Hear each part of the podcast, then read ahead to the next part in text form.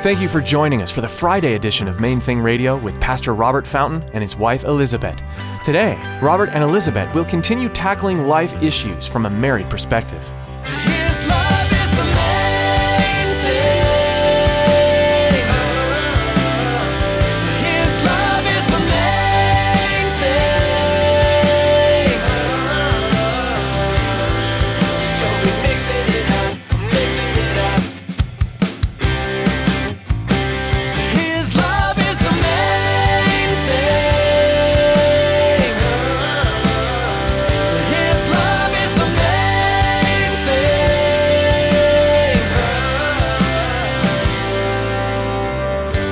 How do we straddle the balance with at the same point welcoming and extending the kind of grace that we know about in the story of Jesus with the adulterous woman? We want to do that. But at the same time we cannot condone sin. And so there's this tension and that's what we're trying to get at. How do we cultivate a church culture where the holiness of God is thriving in the same soil as the grace for sinners. How can you love someone well and show grace while also telling them of sin and the need for repentance? That's the question Pastor Robert and Elizabeth are exploring in today's message, taking an example from Jesus and his interaction with a woman caught in a delicate and sinful situation. Now, here's Pastor Robert and Elizabeth in the book of John, chapter 8, as they begin their message Culture of Honor.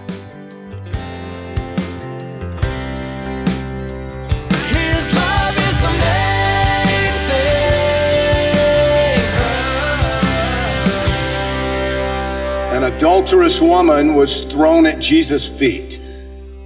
She knew the punishment. It was public stoning.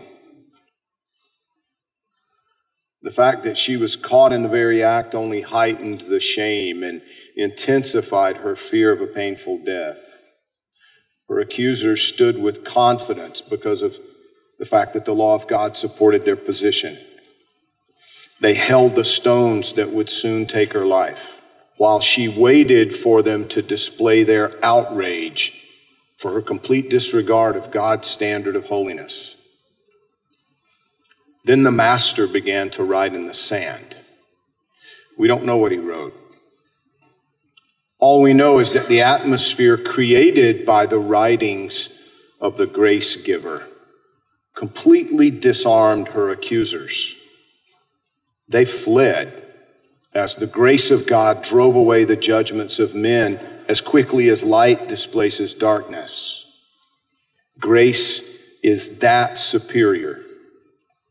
No one needed to tell her to put her faith in Christ. The atmosphere of grace made faith in Jesus the most logical response.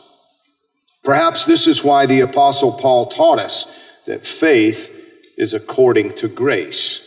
Grace is the atmosphere created by love that makes faith the only reasonable response. Few things overwhelm me more than an authentic display of the grace of God. Whenever the presence of God enables a person to become free from lifelong issues, you can't help but be amazed at such a wonderful Savior. But grace goes beyond healing from the past, it also launches us into our divine destinies.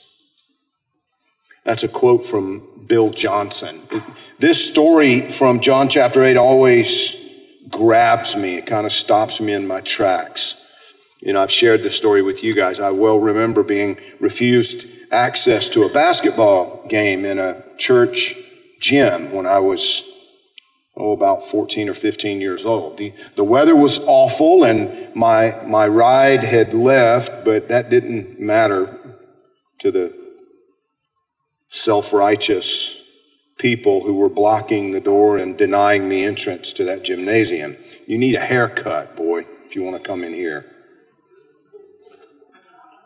And even though I wasn't, yeah, it's kind of ironic now, right? So they let me in today, no problem.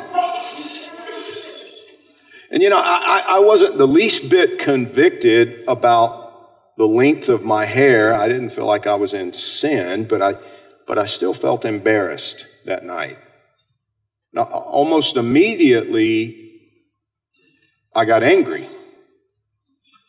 But that initial reaction was shock and shame because I was treated shamefully. There's something inside us that responds to the way we're treated, even if logically we can refute it, we can deal with it. You know, you, you might think, you know, shame on them, but but I still felt that stain of reproach that night. Now, do you think I was more prone to go to church after that or less? Less. But you see, I've also been the one to discover sin in somebody else. Grievous sin, sin that couldn't be ignored, sin that had to be dealt with. And I've, I've had sleepless nights over how to respond at times. You know, the, torn between the responsibility to protect the church, protect the body of Christ, protect the sheep, if you will, and the obligation, to, the need to minister to the individual. On one hand, I always prefer to hope for the best when I'm dealing with someone. Elizabeth always used to joke about my eagerness to give people the benefit of the doubt. She would tease me. I, remember the big one was the Scott Peterson trial because I was convinced the guy was innocent. Because his mom said so. Because his mom said so. It just yeah. he just seemed like such a nice guy. You know, I just didn't just didn't think it could possibly be true that I didn't know him, but believing the best when uh, when most everybody else could see the person's obvious guilt. And that was true, not just somebody on TV, but people in my own life. But that was then.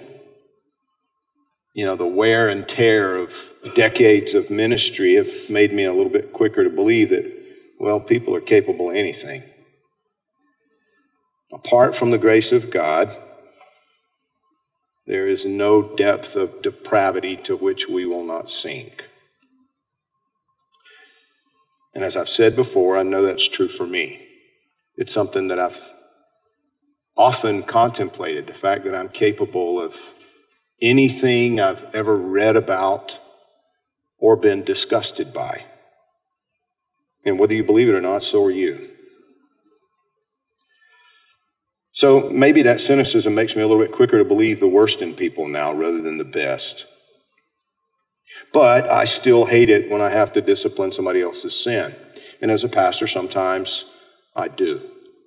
In the letter to the churches in the book of Revelation, Jesus personally holds the pastor of each church responsible for what he tolerates within the body of believers he oversees. Which makes it super difficult. You know, it is a super difficult task, not just for the pastor, but for all of us. How do we straddle the balance with, at the same point, welcoming and extending the kind of grace that we know about in the story of Jesus with the adulterous woman. We want to do that. But at the same time, we cannot condone sin. And so there's this tension, and that's what we're trying to get at. How do we cultivate a church culture where the holiness of God is thriving in the same soil as the grace for sinners? Do you follow me? It's a tension. Both are equally important. I don't think you can suspend one to give the other preference. Both are equally important, and it's an impossible thing. And I was wrestling with that one night because righteous indignation had gotten the best of me. I had been in a situation recently where, where I was right, but it didn't feel right. And Erica, my accountability partner, was present, and she was like, You got to get a grip on that. That you got to get a grip on that. And i'm like but i was right but it wasn't right. You can be right without it being right. It didn't feel right. James 1.20 says that the wrath of man does not produce the righteousness of god. And the problem is that when we are right everything else goes away but it's just right. I can't but somehow the righteousness of god is not the fruit of that and so that drove me. I mean, I knew I could hear she was right. I got to get a grip on that. What is that? Because I couldn't argue myself away from the fact that it was a necessary problem to address, but it didn't feel right. So, so that night when I came home, I began to just hear this term that I'd heard from YWAM Youth with a Mission in Orlando use it. They use it like an everyday term. And I hadn't really thought about it till that night when it began nagging at me culture of honor a culture of honor. We have cultivated a culture of honor. Everyone at that campus will talk about. And I'm like, how did they do that? And what does it mean? And so I began to, I, I was texting with them and asking them and pursuing it. What does it mean to cultivate a culture of honor? Because I know what they've wrestled with. I know that sin is not welcome. It's not a culture of cheap grace.